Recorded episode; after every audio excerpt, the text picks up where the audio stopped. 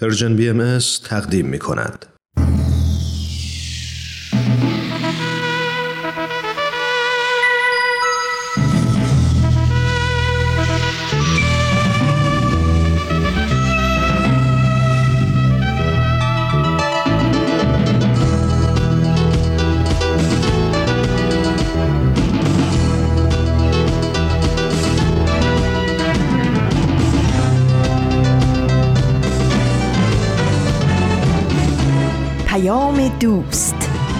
برنامه ای برای تفاهم و پیوند دلها.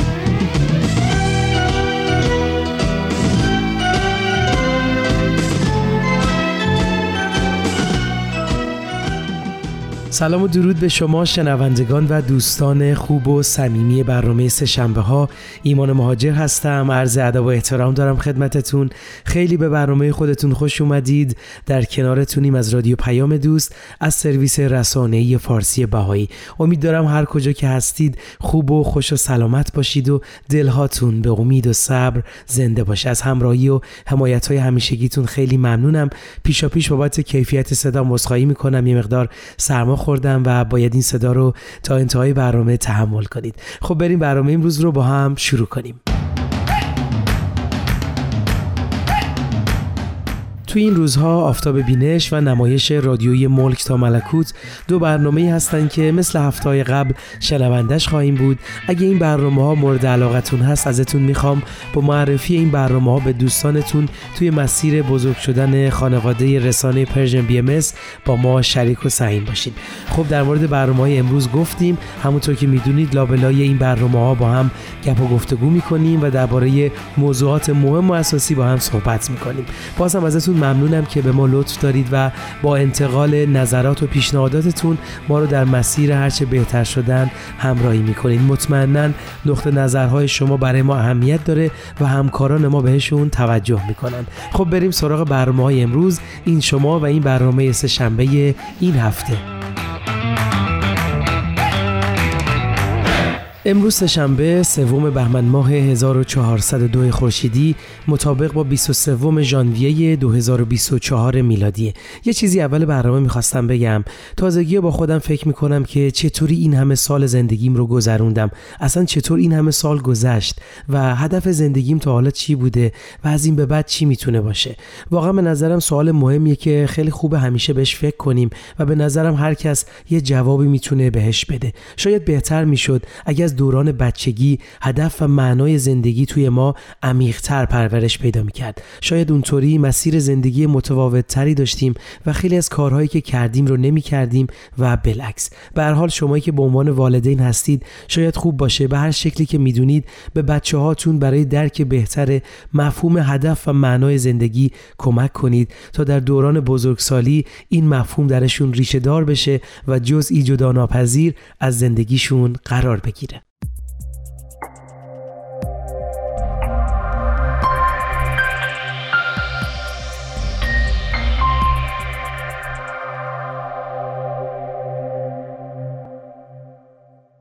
دوستان خوبم همچنان شنونده ما هستید با برنامه سهشنبه ها. از همراهیتون خیلی ممنونم. خب اون دسته از عزیزانی که ما رو دنبال می‌کنن می‌دونن چند برنامه قبل در مورد تلاش جامعه بهای ایران برای ایجاد برابری زن و مرد صحبت کردیم.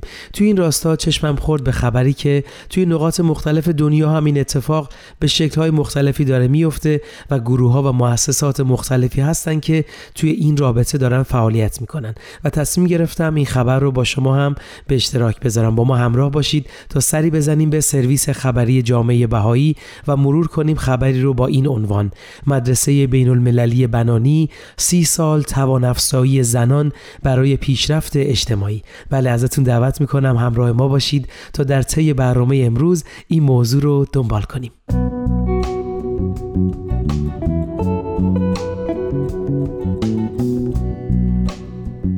بله همونطور که اجتماعات توی دنیا درگیر دستیابی به برابری زن و مرد هستند نقش آموزش و پرورش توی افزایش توانایی زنان موضوع حیاتی است مدرسه بین المللی بنانی در کشور زامبیا قرار داره. این مدرسه که تلاشی الهام گرفته از آموزه های بهایی بوده به خاطر پذیرش و عمل به اصل برابری زن و مرد شناخته شده است. رویکرد آموزشی چند وجهی مدرسه با ادغام فعالیت های فکری و کسب فهم اخلاقی و بینش های معنوی یک محیط آموزشی غنی رو پرورش میده. همینطور این مدرسه در تلاش تا قدرت تفکر و شخصیت زنان جوان رو توسعه بده و آرمانهاشون رو برای کمک به جوامع خودشون و در اندازه بزرگتر به کشورشون رو پرورش بده.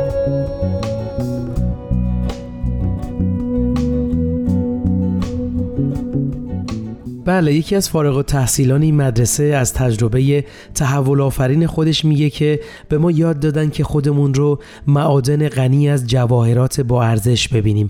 باوری که ما رو توی زمینه های حرفه‌ای مختلف توی سراسر دنیا توانمند کرده. همینطور جالبه بدونید که توی محیط مدرسه بنانی تفکری عمیق در مورد هدف زندگی از سنین کودکی توی دانش آموزان پرورش داده میشه. توی این محیط یادگیری علمی در کنار رشد فردی و معنوی پیشرفت می‌کنه. همزمان که دانش آموزان در مسیر آموزشی خودشون پیشرفت می‌کنن نه تنها دانش کسب می‌کنن بلکه چشماندازی برای مشارکت معنادارشون توی اجتماع رو توسعه میدن.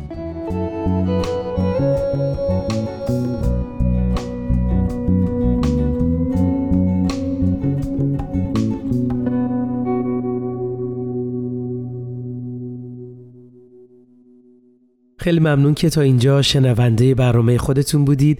قبل از ادامه صحبت اگه موافقید بریم در کنار رامان شکیب تا یه قسمت دیگه از برنامه آفتاب بینش رو با هم بشنویم. اما قبلش توضیح بدم. همونطور که می‌دونید رامان جان توی برنامه آفتاب بینش به معرفی کتاب های بهایی می‌پردازه.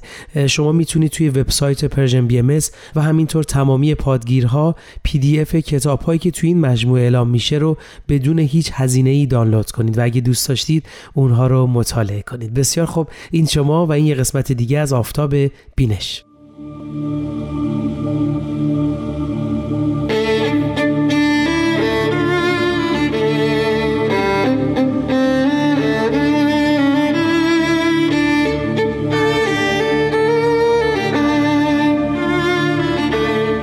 آفتاب بینش. شنوندگان عزیز رادیو پیام دوست با درود. رامان شکیب هستم و با یکی دیگه از برنامه های آفتاب بینش در فصل دوم با شما همراهم ما در برنامه آفتاب بینش کتاب های باهایی رو به شما عزیزان معرفی می‌کنیم. کتاب هایی که مربوط هستند به دو آین بابی و باهایی. حالا این کتاب ها رو یا دانشمندان باهایی و غیر باهایی در زمینه ها و موضوعات مختلف در مورد دو آین بابی و باهایی نگاشتن یا پیامبران این دو آین اونها رو خلق کردن و یا جانشینانشون قلم زدند و آسایی رو در مورد این دو آین نگاشتند. ما تلاش می‌کنیم در این برنامه منابعی معتبر در مورد این دو آین رو به شما عزیزان معرفی کنیم.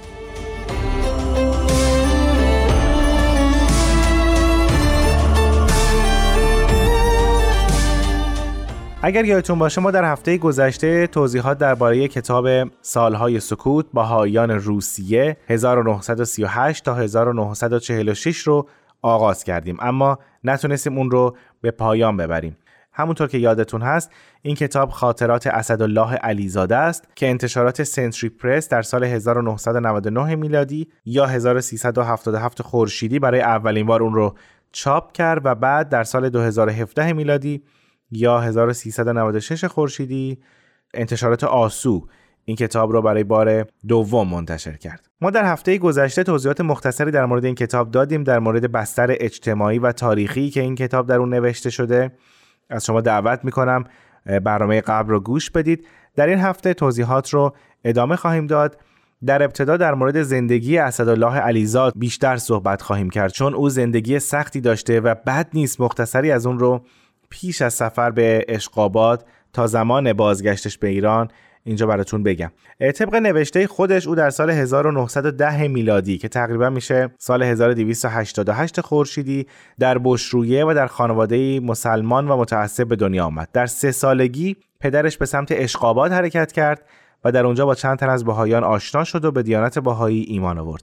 وقتی خبر مؤمن شدن او به بشرویه رسید سر صدای بسیاری برانگیخت. به گونه ای که عموی اسدالله علیزاد به نیابت از پدر مادر اسدالله رو طلاق داد و اسدالله و خواهرش رو از مادرش گرفت. نویسنده این کتاب یعنی اسدالله علیزاد بیشتر دوران کودکیش رو نزد مادر بزرگ پدریش گذروند و خواهرش هم نزد عموش رفت. اما پیش از جنگ جهانی اول شبی پدرش بیخبر وارد بشرویه میشه و نزد اسدالله میره و او رو پیش خودش میشونه و کیسه آجیل رو براش به هدیه می‌بره. دلیل اینکه این جزئیات رو گفتم اینه که خود اسدالله علیزاد ذکر می‌کنه این خاطره تنها خاطره که از پدرش در دوران کودکی سراغ داره. پدر اسدالله در بشرویه میمونه و به تبلیغ دیانت باهایی مشغول میشه. به تدریج مبغزین و مغرزین کار رو برای او سخت می‌کنن و تا جایی پیش میرن که قصد جانش رو می‌کنن. به ناچار پدرش عزیمت به سمت اشقاباد رو انتخاب می‌کنه اما این بار اسدالله رو هم با خودش می‌بره.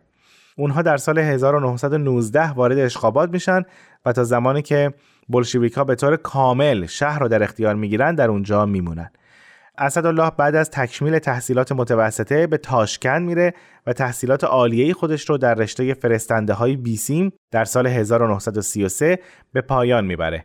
در 13 ماه می 1935 یعنی 22 اردیبهشت 1314 با رزوانی خانم گلپایگانی ازدواج می‌کنه و تا سال 1938 که باهایان از ادارات اخراج شدند در ایستگاه رادیوی اشقاباد با سمت مهندس مشغول به کار بوده.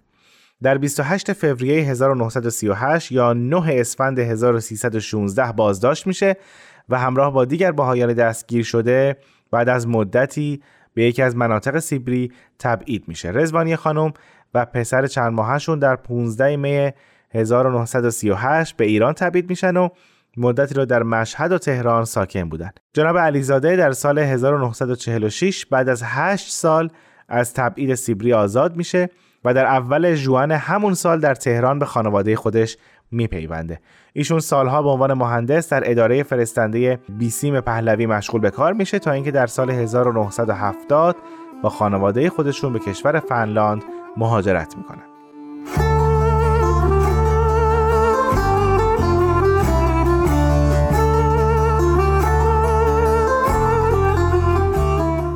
اما همونطور که گفتیم کتاب سالهای سکوت زندگی مهاجرین بهایی اشقاباد رو ترسیم می‌کنه. این یادداشت نه تنها وقایع مهم تاریخ دیانت بهایی رو در سالهای 1938 تا 1946 میلادی ثبت می‌کنه بلکه به بسیاری از پرسش های پیچیده و مبهم در ذهن مورخین هم پاسخ میده. این کتاب علاوه بر پیش گفتار و مقدمه 20 فصل داره. فصل اول به پیشرفت دیانت باهایی در روسیه می‌پردازه. در فصل دوم داستان دستگیری و بازداشت بهایان شهر داده میشه. در این بخش با جزئیات فراوان حال و احوال خانواده های باهایی پس از آغاز بازداشت ها و فشارها آورده شده.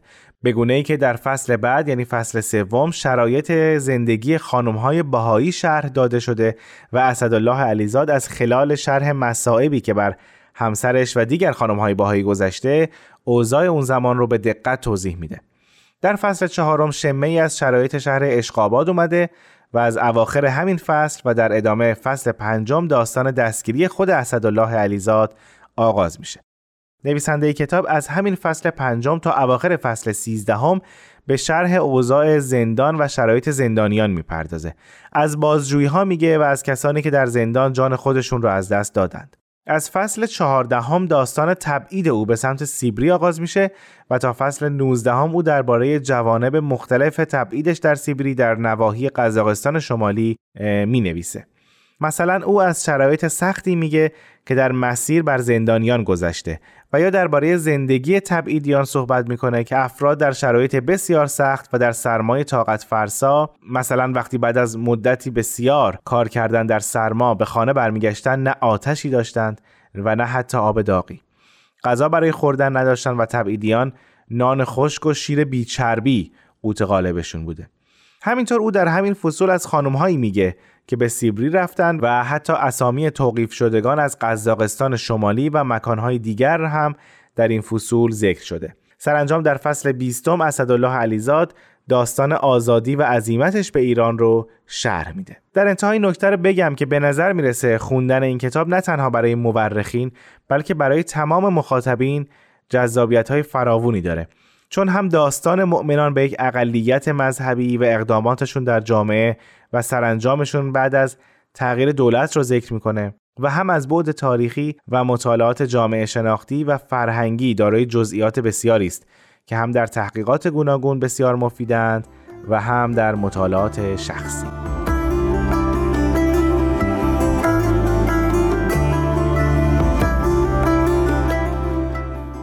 خب در اینجا از همکار عزیزم افرا بدی دعوت می‌کنم که بخشی دیگر از این کتاب رو برای شما عزیزان بخونه.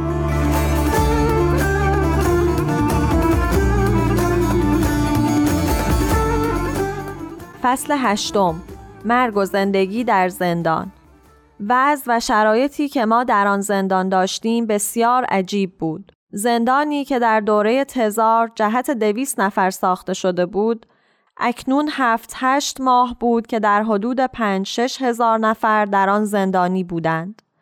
و در بیست و هشتم هر ماه یک عده به بازداشتگاه تبعید می شدند و جای آنها را زندانیان جدید پر می کردند. شاید چنین به نظر برسد که برای جلوگیری از رویداد حوادث ناگوار ناشی از تراکم جمعیت اولیای زندان باید در فکر سرگرم و مشغول کردن زندانیان می بودند تا آنها به فکر فتنه و فساد نیفتند. ولی برعکس آنها زندانیان را مرتب تحت فشار و ناراحتی قرار می دادند و آنها را از داشتن هر گونه سرگرمی و مشغولیات ساده محروم می نمودند.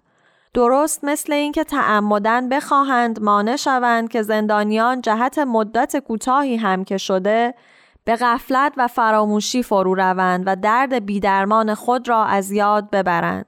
تازه مگر سرگرمی ها و مشغولیات ما چه بود؟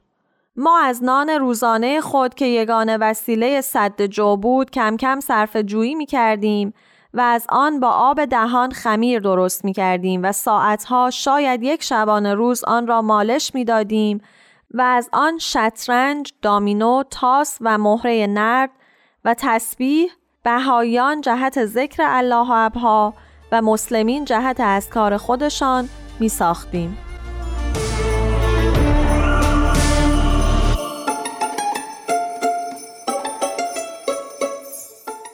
خیلی ممنونم از افرا بدیعی. از شما عزیزان هم بسیار سپاسگزارم که در این هفته من رامان شکیب رو همراهی کردید. فصل دوم برنامه آفتاب بینش در هفته آینده به پایان خواهد رسید. امیدوارم در هفته آینده هم با من همراه باشید.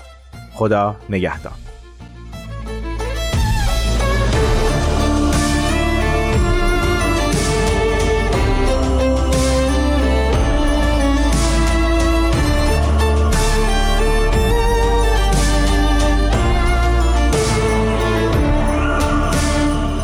همچنان شنونده برنامه های رادیو پیام دوست از سرویس رسانه‌ای فارسی بهایی هستید.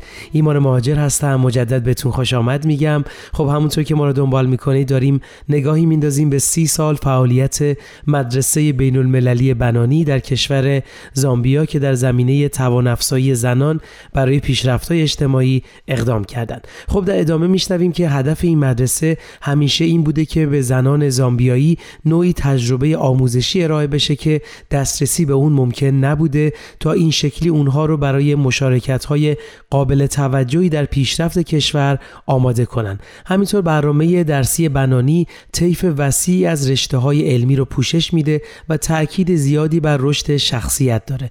دانش آموزان از پرورش ارزش های اخلاقی اساسی توی سنین اولیه گرفته تا کشف هویت معنوی و تشویق به مشارکت توی زندگی اجتماعی در مقاطع بالاتر در یک مسیر آموزشی جامع شرکت می کنند. این اتفاق ارزش های راستگویی، سخاوت و مهربانی رو تقویت می‌کنه و محیطی پرورش دهنده رو برای دانش آموزان و معلمان ایجاد می‌کنه.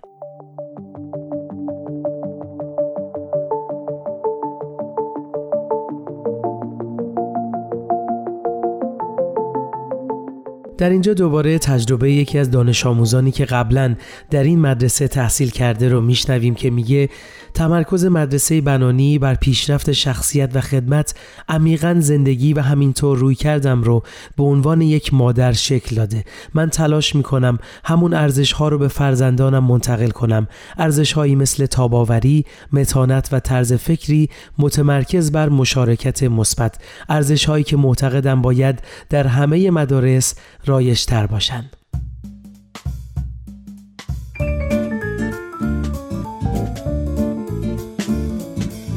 شاید بگی شبها پر از تنهایی ماست. شاید بگی پایان راه ناپیداست شاید ولی نور کمی تابیده باشه. روی همین خوابی که فعلا قصه ماست. خورشید اگر دور و اگر چلای ابراست پشت نقاب زندگی راهی به فرداست. شادی مبتلا کن. واگیر خندت چاره ما. وقتی برای رنج دیروز مرهمی نیست عمقی از اندوهه که حتی گفتنی نیست. تو از زمستونی بگو که موندنی نیست. جایی از آواز و بخون که خوندنی نیست. خورشید اگر دور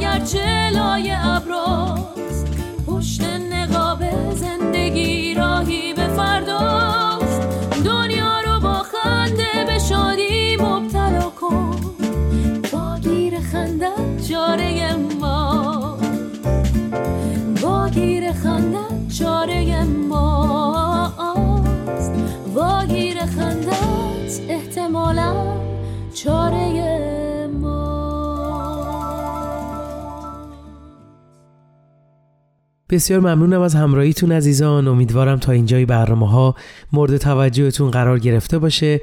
اگه موافقی تو این لحظه یه قسمت دیگه از نمایش رادیوی ملک تا ملکوت رو با هم بشنویم که به زیبایی به زندگی حضرت عبدالبها می‌پردازه.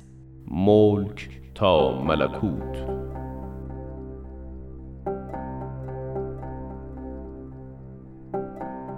بر اساس کتاب بدایع الاثار و منابع تاریخی دیگر.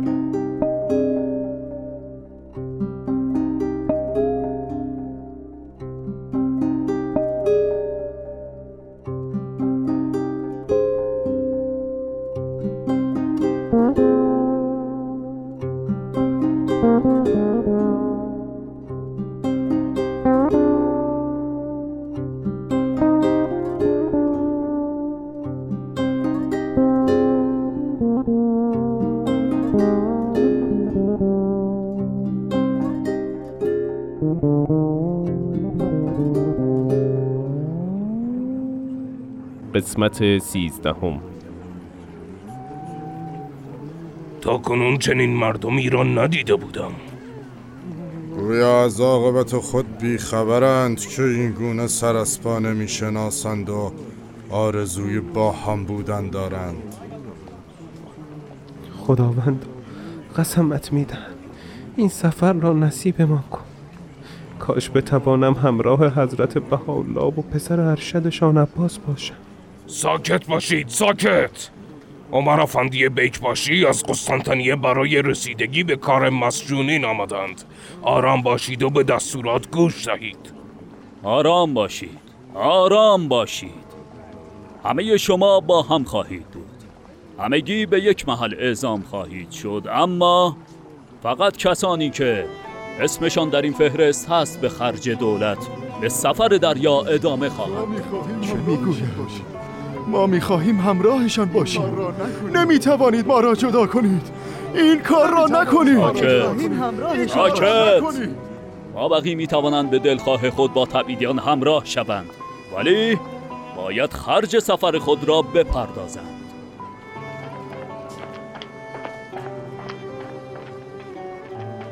عجب. اینجا را ببین. این چه شوقی است آخر. دیوانند اینها چگونه افرادی هستند؟ عمر افندی داوطلبانه بلیط خریداری می‌کنند تا به زندانی نامعلوم در نقطه نامعلوم بروند. امور کشتی بخار اتریشی به زودی می‌رسد. وقتی لنگر انداخت با قایق اول اساسیه آنها را به کمک دیگر مامورین به کشتی حمل کنید و فردا دوباره با همان قایق آنها را به کشتی منتقل کنید. خیلی مراقبشان باشید. دریا طوفانی نشود. دیگر با خداست. ما تا همینجا مأمور بودیم. من می‌روم.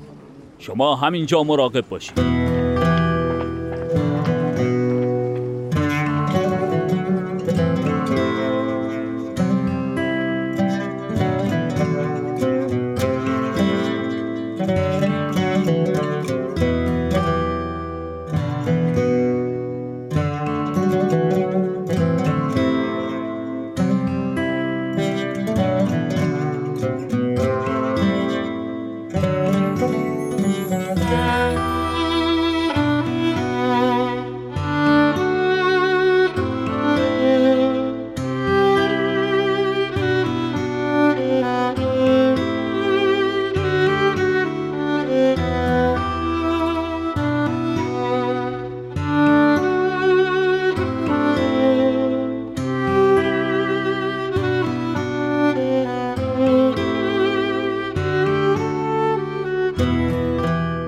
سرانجام کشتی اتریشی لنگر انداخت و اول اساسیه و سپس مسافرین با قایق سوار کشتی شدند. داخل کشتی بسیار شلوغ بود. در بین مسافران کنسول ایران که جدیداً به پست ازمیر منصوب شده بود دیده می‌شد. حضرت بهاءالله بدون صحبتی به عرشه طبقه بالا که پوشیده و وسیع بود تشریف بردند. دوم جمادی الاول 1285 بود. با آنکه پیش از حرکت از گالیپولی خطرات را اخطار فرموده بودند که این سفر مانند اسفار قبلی نیست و هر کس مرد میدان مبارزه با حوادث آینده نیست بهتر است از حالا به هر جا که می‌خواهد برود و از افتتان و امتحان محفوظ بماند. چنان که بعد از آن امکانی برای رفتن نخواهد بود. کلیه همراهان آن را نشنیده گرفتند و کشتی به طرف مادلی حرکت کرد.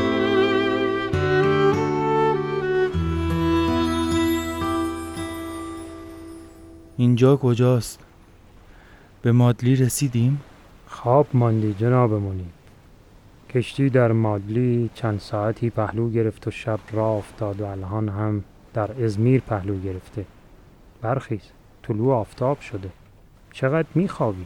حالم خوب نیست به گمانم از دریا زدگی باشد چه می‌گویی؟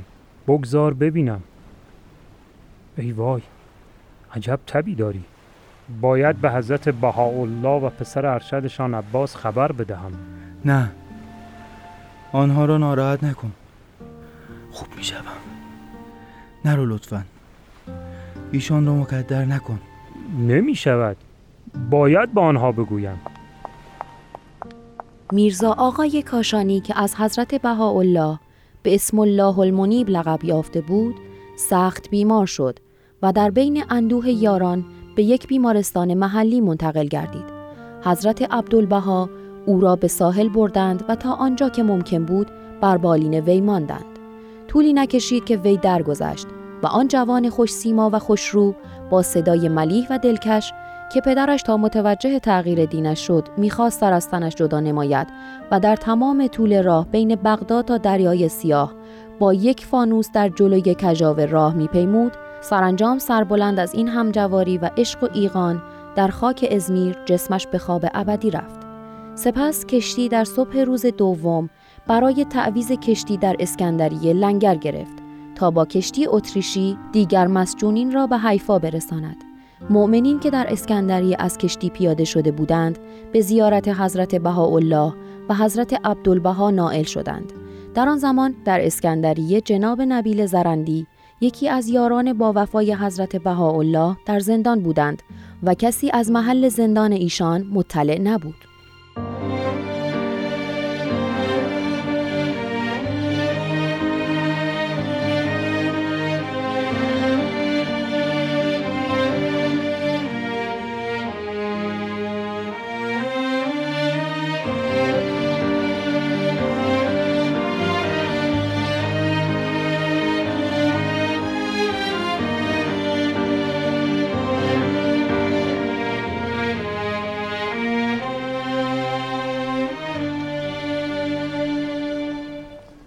ای کاش از جناب نبیل خبری می‌شد. نگران او هستم.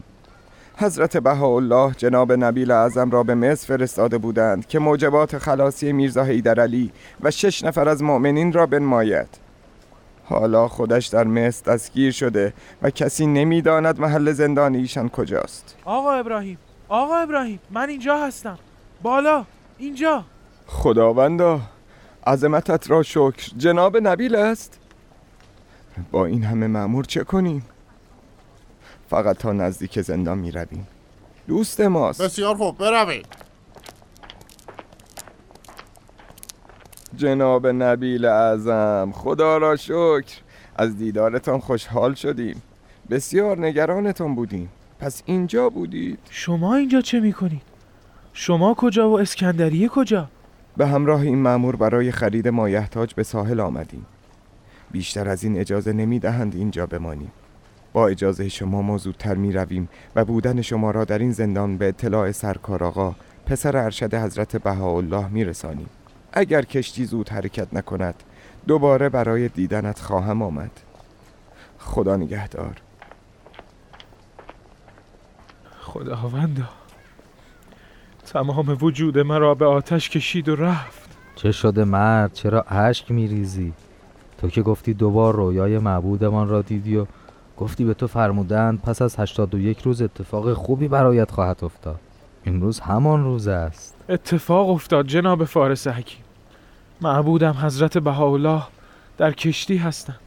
آن هم در اسکندریه. ای داد اگر فردا جمعه نبود می توانستیم هر دو به کشتی برویم.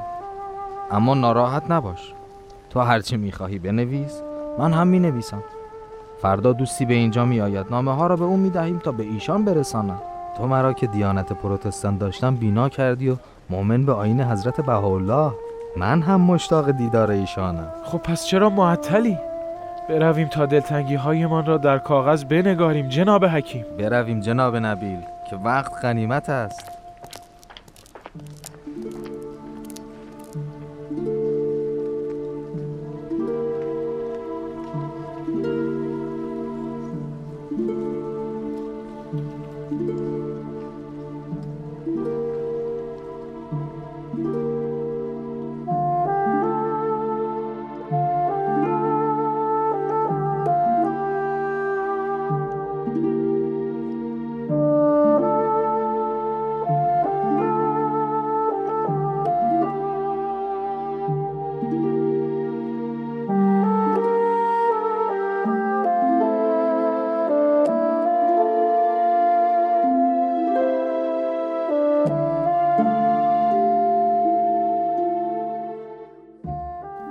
سرانجام آن دو بعد از نوشتن عرایز نامه را به جوانی ساعت ساز به نام کنستانتین دادند.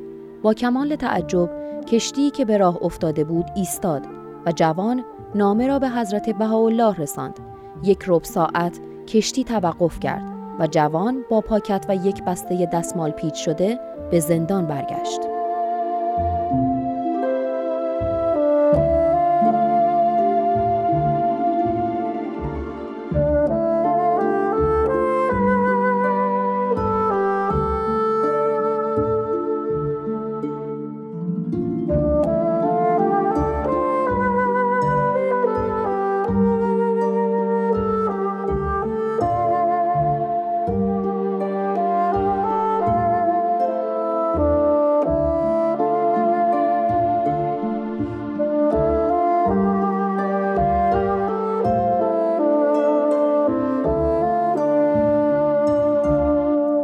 به خدا مسیح را دیدم. مسیح!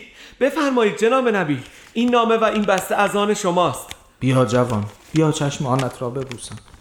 نصیب ما آتش حضرت و نصیب تو روشن شدن دیده به دیدار محبوب عالمیان بود. ببین فارس عنایت مخصوص به تو مبذول داشتن. حضرت بهاءالله از ایمان تو بسیار خوشنود شدن. در حقت دعا کردند این نقلهای بادامدار را جناب مهدی پسر کوچک حضرت بهاءالله هدیه دادند. چه اتفاقی خوشتر از این؟ دیدی به چشم چه شد؟ دیدم جناب نبیل دیدم.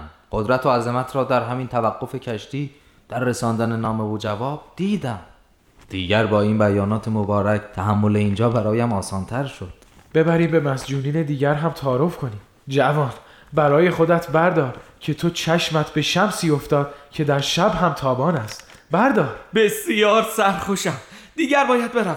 خدا نگهدارتون. سلامت. خوشا به حالت جوان. برو. برو به سلامت.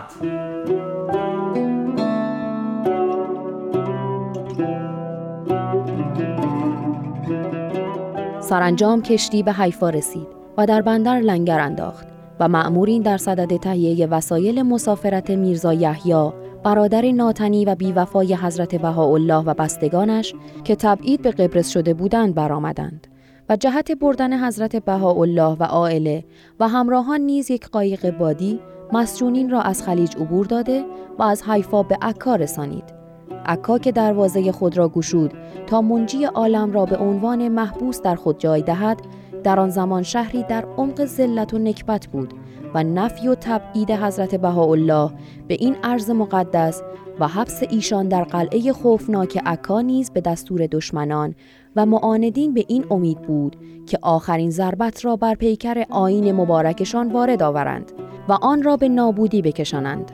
اما نمی‌دانستند که تمام انبیا در کتب مقدس پیشگویی چنین ایمانی را داشتند چنان که در مزامیر حضرت داوود ورود پرشکوه سلطان جلال اخبار شده که ای درهای ابدی برافرازید تا سلطان جلال داخل شود. این سلطان جلال کیست؟ شمس بهاءالله از همان قلعه تابیدنش به سراسر جهان آغاز شد.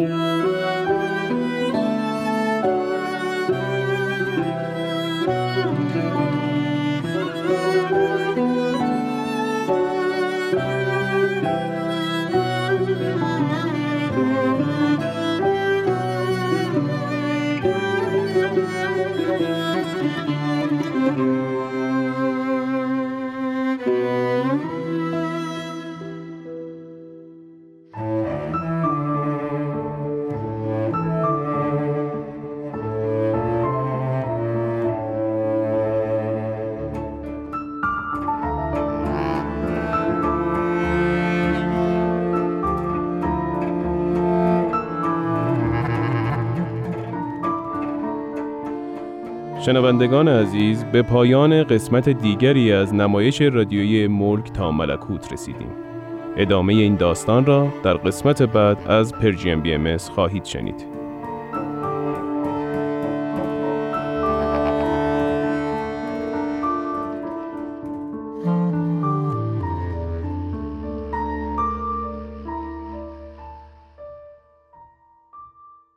دوستان عزیز مرسی از همراهیتون. در خدمتتونیم با بخش انتهایی برنامه سهشنبه ها از رادیو پیام دوست. بچه ها یک خبر خوب. یه عالم حشره جور و جور و بامزه قرار پنجشنبه ها مهمون خونه هاتون بشن. با کلی ماجرای جالب و شنیدنی. به زودی در کانال دردانه.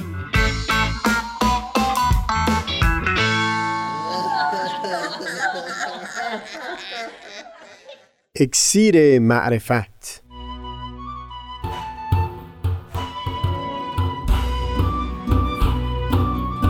مروری بر مزامین کتاب ایقان دوشنبه ها از رادیو پیام دوست. از تا همامه ازلی در شور و تغنیست گوش قلب را از سروش او بی بحر من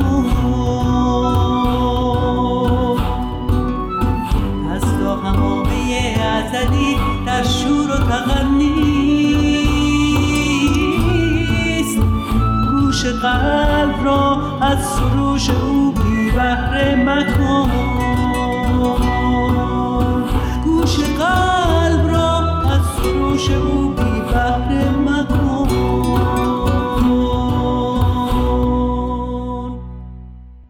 خب در ادامه صحبتمون در مورد مدرسه بنانی اینو هم باید بگم که دانش آموزان جوانتر در مدرسه بنانی در طرحهایی که محورشون خدمت هست شرکت می‌کنن و از طریق فعالیت هایی مثل کمک به مدرسه ابتدایی، حفظ محیط مدرسه و کمک به آشپزخونه و باغهای اون در کارهای مدرسه مشارکت می‌کنن. یکی دیگه از دانش آموزان سابق مدرسه با تعمل بر تاثیر دوران خودش در مدرسه بنانی میگه حس وحدت و بینش جهان شمولی که توی مدرسه بنانی در ما پرورش داده شد به طور چشمگیری توی مسیر شغلی من تأثیر گذاشته. این موضوع الهام بخش من در ارائه خدمات حرفه‌ای رایگان بوده حتی در زمانی از زندگیم که منابع زیادی نداشتم.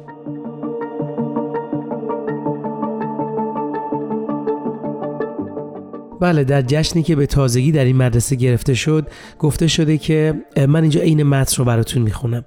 ثروت آینده یک ملت با توانایی ارائه آموزش و پرورش عالی در ابعاد فکری و معنوی به تعداد فزاینده ای از زنان مرتبط است. تأثیر زنان در شکل دادن به اجتماع و شخصیت نسل‌های آینده قابل اغراق نیست. مشارکت مدرسه بین المللی بنانی در توسعه زامبیا توسط فارغ و تحصیلان آن نشان داده شده است زنانی که انگیزهشان خدمت به جوامع خود بوده و دارای شخصیتی شرافتمند هستند و نقش محوری در پیشرفت اجتماع در هر زمینه ای از جمله خانواده، جامعه محلی، صنعت و دولت ایفا می کنند.